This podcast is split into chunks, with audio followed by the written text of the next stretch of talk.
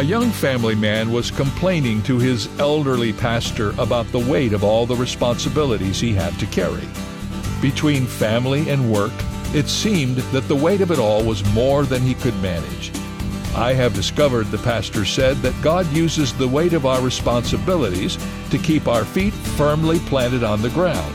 Even better, that weight often forces us onto our knees where we can receive strength. If you are feeling the weight of responsibility, thank God for keeping you planted in the ground of maturity and prayer and that He trusts you with so much. This is David Jeremiah encouraging you to get on the road to new life. Discover God's reasons for responsibility on Route 66. Route 66, driving the word home. Log on to Route66Life.com. Start your journey home today.